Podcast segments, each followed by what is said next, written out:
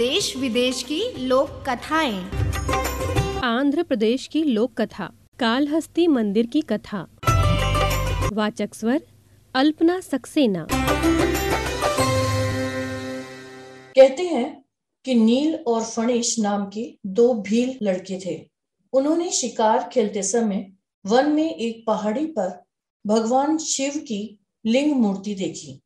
नील उस मूर्ति की रक्षा के लिए वहीं रुक गया और फणीश लौट आया। नील ने पूरी रात मूर्ति का पहरा इसलिए दिया ताकि कोई जंगली पशु उसे नष्ट न कर दे। सुबह वह वन में चला गया। दोपहर के समय जब वह लौटा तो उसके एक हाथ में धनुष, दूसरे में भुना हुआ मांस, मस्तक के केशों में कुछ फूल तथा मुंह में जल भरा हुआ था। उसके हाथ खाली नहीं थे, इसलिए उसने मुख के जल से कुल्ला करके भगवान को स्नान कराया। पैर से मूर्ति पर चढ़े पुराने फूल और पत्ते हटाए, बालों में छिपाए फूल मूर्ति पर गिराए तथा भुने हुए मांस का टुकड़ा भोग लगाने के लिए रख दिया। दूसरे दिन नील जब जंगल गया तो वहां कुछ पुजारी आए। उन्होंने मंदिर को मांस के टुकड़ों से दूषित देखा। उन्होंने मंदिर की साफ सफाई की तथा वहां से चले गए। इसके बाद यह रोज का क्रम बन गया। नील रोज जंगल से यह सब सामग्री लाकर चढ़ाता और पुजारी उसे साफ कर जाते। एक दिन पुजारी एक स्थान पर छिप गए ताकि उस व्यक्ति का पता लगा सके जो रोज रोज मंदिर को दूषित कर जाता है। उस दिन नील जब जंगल से लौटा तो उसे मूर्ति में भगवान के नेत्र दिखाई दिए। एक नेत्र से खून बह रहा था। नील ने समझा कि भगवान को किसी ने चोट पहुंचाई है।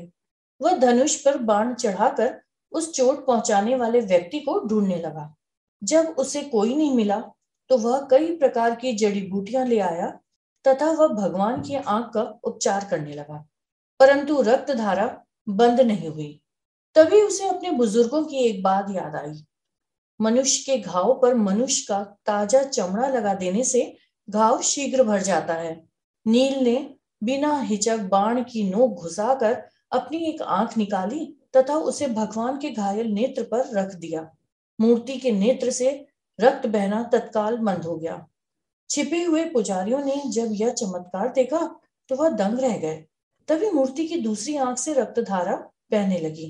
नील ने मूर्ति की उस आंख पर अपने पैर का अंगूठा टिकाया ताकि अंधा होने के बाद वह टटोल कर उस स्थान को ढूंढ सके। इसके बाद उसने अपना दूसरा नेत्र निकाला तथा उसे मूर्ति की दूसरी आंख पर लगा दिया। तभी वह स्थान अलौकिक प्रकाश से भर गया। भगवान शिव प्रकट हो गए तथा उन्होंने नील का हाथ पकड़ लिया। वे नील को अपने साथ शिवलोक ले गए। नील का नाम उसी समय से कणप पड़ गया। पुजारियों ने भी भगवान तथा भोले भक्त के दर्शन किए तथा अपने जीवन को सार्थक किया। कणप की प्रशंसा में आदि शंकराचार्य जी ने एक श्लोक में लिखा है, रास्ते में ठुकराई हुई पादुका ही भगवान शंकर के अंग झाड़ने की कूची बन गई। कुल्ले का जल ही भगवान का दिव्य अभिषेक जल हो गया और मांस ही नैवेद्य बन गया। अहो, भक्ति क्या नहीं कर सकती। इसके प्रभाव से एक जंगली भील भी भक्त श्रेष्ठ बन गया। मंदिर में मुख्य स्थान पर भगवान शिव की लिंग रूप मूर्ति है। यही वायु तत्व लिंग है, इसलिए पुजारी भी इसका स्पर्श नहीं करते। मूर्ति के पास स्वर्ण पट स्थापित है, उसी पर माला इत्यादि चढ़ाकर पूजा की जाती है। इस मूर्ति में मकड़ी, हाथी तथा सर्प के दांतों के चिन्ह स्पष्ट दिखाई देते हैं। कहा जाता है कि सबसे पहले मकड़ी, हाथी तथा सर्प ने भगवान शिव की आराधना की थी। उनके नाम पर ही श्री काल हस्तीश्वर नाम पड़ा है। श्री का अर्थ है मकड़ी, काल का अर्थ सर्प तथा हस्ती का अर्थ है हाथी। अभी आपने सुनी आंध्र प्रदेश की लोक कथा काल हस्ती मंदिर की कथा। संकलनकर्ता रचना भोला। ऑडियो प्रस्तुति रेडियो अर्पा।